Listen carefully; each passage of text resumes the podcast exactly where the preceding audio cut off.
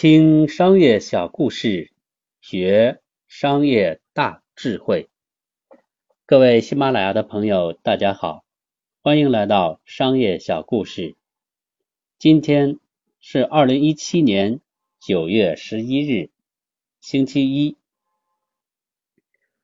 上一期和大家分享的寄居蟹的故事有什么商业感悟呢？公寄居蟹找到一个贝壳，把它清洗干净，很容易就吸引到了母寄居蟹，两个人快乐的生活。过了一段时间，母寄居蟹又随着小龙虾游走了。从这个故事中，我们的商业感悟一。从营销的角度来考虑，营销是营造氛围来进行销售。如何营造一个销售的范围？要从多个方面去营造：广告、促销、渠道和产品。从营销的四要素。来营造营销的氛围。第二个营销感悟是公司在经营的过程中采取什么样的资产模式？是采用重资产的模式，还是采用轻资产的模式？什么是重资产呢？重资产就是指企业所持有的厂房、材料、土地等等有形的资产。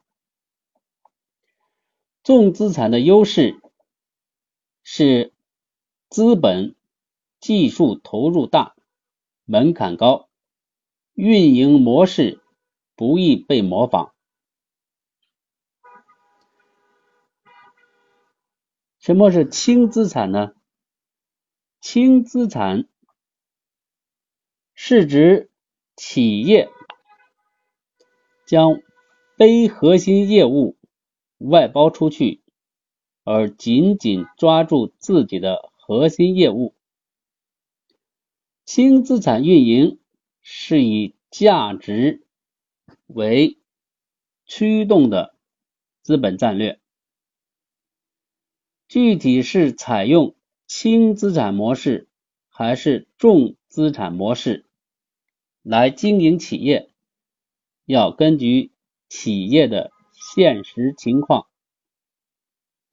资金情况、市场情况等等综合考虑。重资产模式不负重负的时候，就要考虑。如何调整自己的企业战略？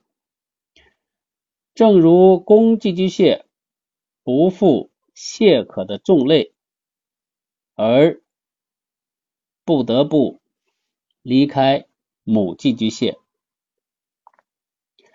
好，寄居蟹的故事的商业感悟就和大家分享到这里。今天和大家分享。移山的故事，有一个禅师一直潜心苦练，几十年练就了一身移山大法。有人虔诚的请教大师：“有何神力才得以移山？我如何才能练出如此神功呢？”大师笑道。练此神功也很简单，只要掌握一点，山不过来，我就过去。